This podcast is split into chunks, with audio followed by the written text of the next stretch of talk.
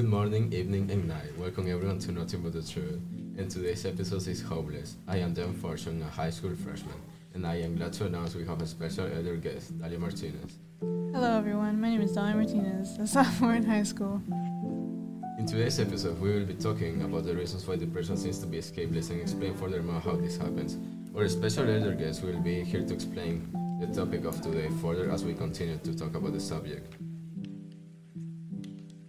Most people know depression is the most common mental disorder to be found in the United States. But why is this? Well, to answer this, we first need to know how someone develops such a mental disorder.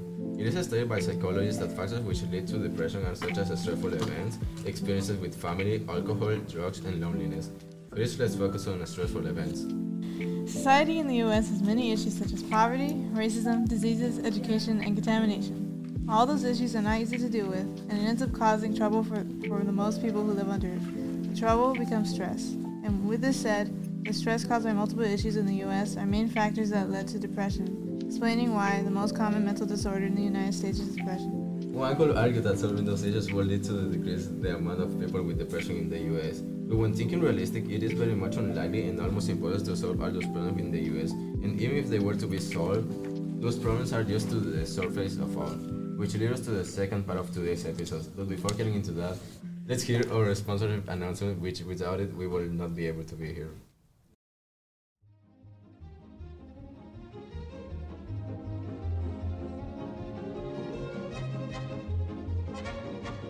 Have you ever wanted to go back to the good old times? Tired of having to use car, bikes, airplanes? Say no more. Buy your ancient psychic tandem war elephant now based on all clients from ages ago, is confirmed to be one of the best purchases of their lives. This is the best thing I've ever bought. It has remained functional ever since I bought it, thousands of years ago, and it works perfect. Car? What for? Let me drive my ancient psychic tandem war elephant to my work. I use my ancient psychic tandem war elephant to go everywhere. Can your car do that? I don't think so. Now I got to go back to my retirement home in my ancient psychic tandem war elephant.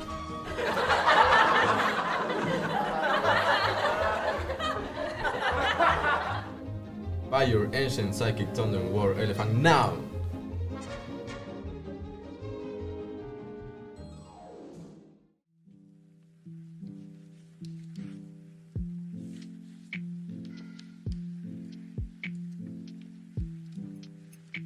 After this short commercial of our dear sponsors, we can continue from where we left on. As we were saying, fixing the surface of the issue does not solve the problem, because the inside is still broken.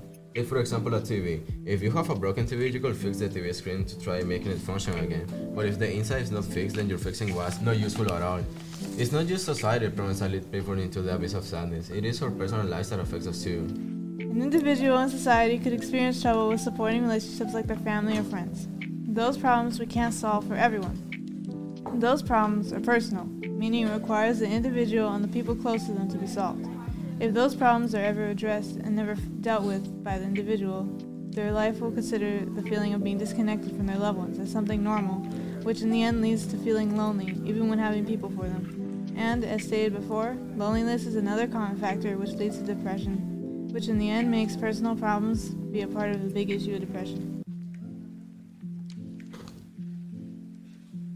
This doesn't seem like much at first sight, People tend to think of depression as just some temporary state of mind which can be treated. But how could you treat someone when you don't know if they experience this mental disorder?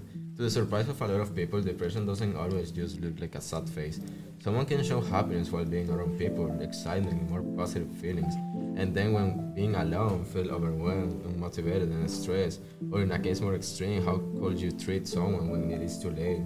It is important to remember that depression is the most common leading factor of suicide. In the end, one can come to the conclusion that not everything works out in the end for everyone, but it is those conclusions that should encourage the desire to stop such situations and make an improvement for the good of everyone. Finally, before ending today's episode, I would like to thank Dalia for leaving the retirement house to be here with us today. If you like today's episode, you can follow our podcast for more on Spotify. I am Dan Fortune and I sincerely thank you all for listening. Have a good morning, evening, and night.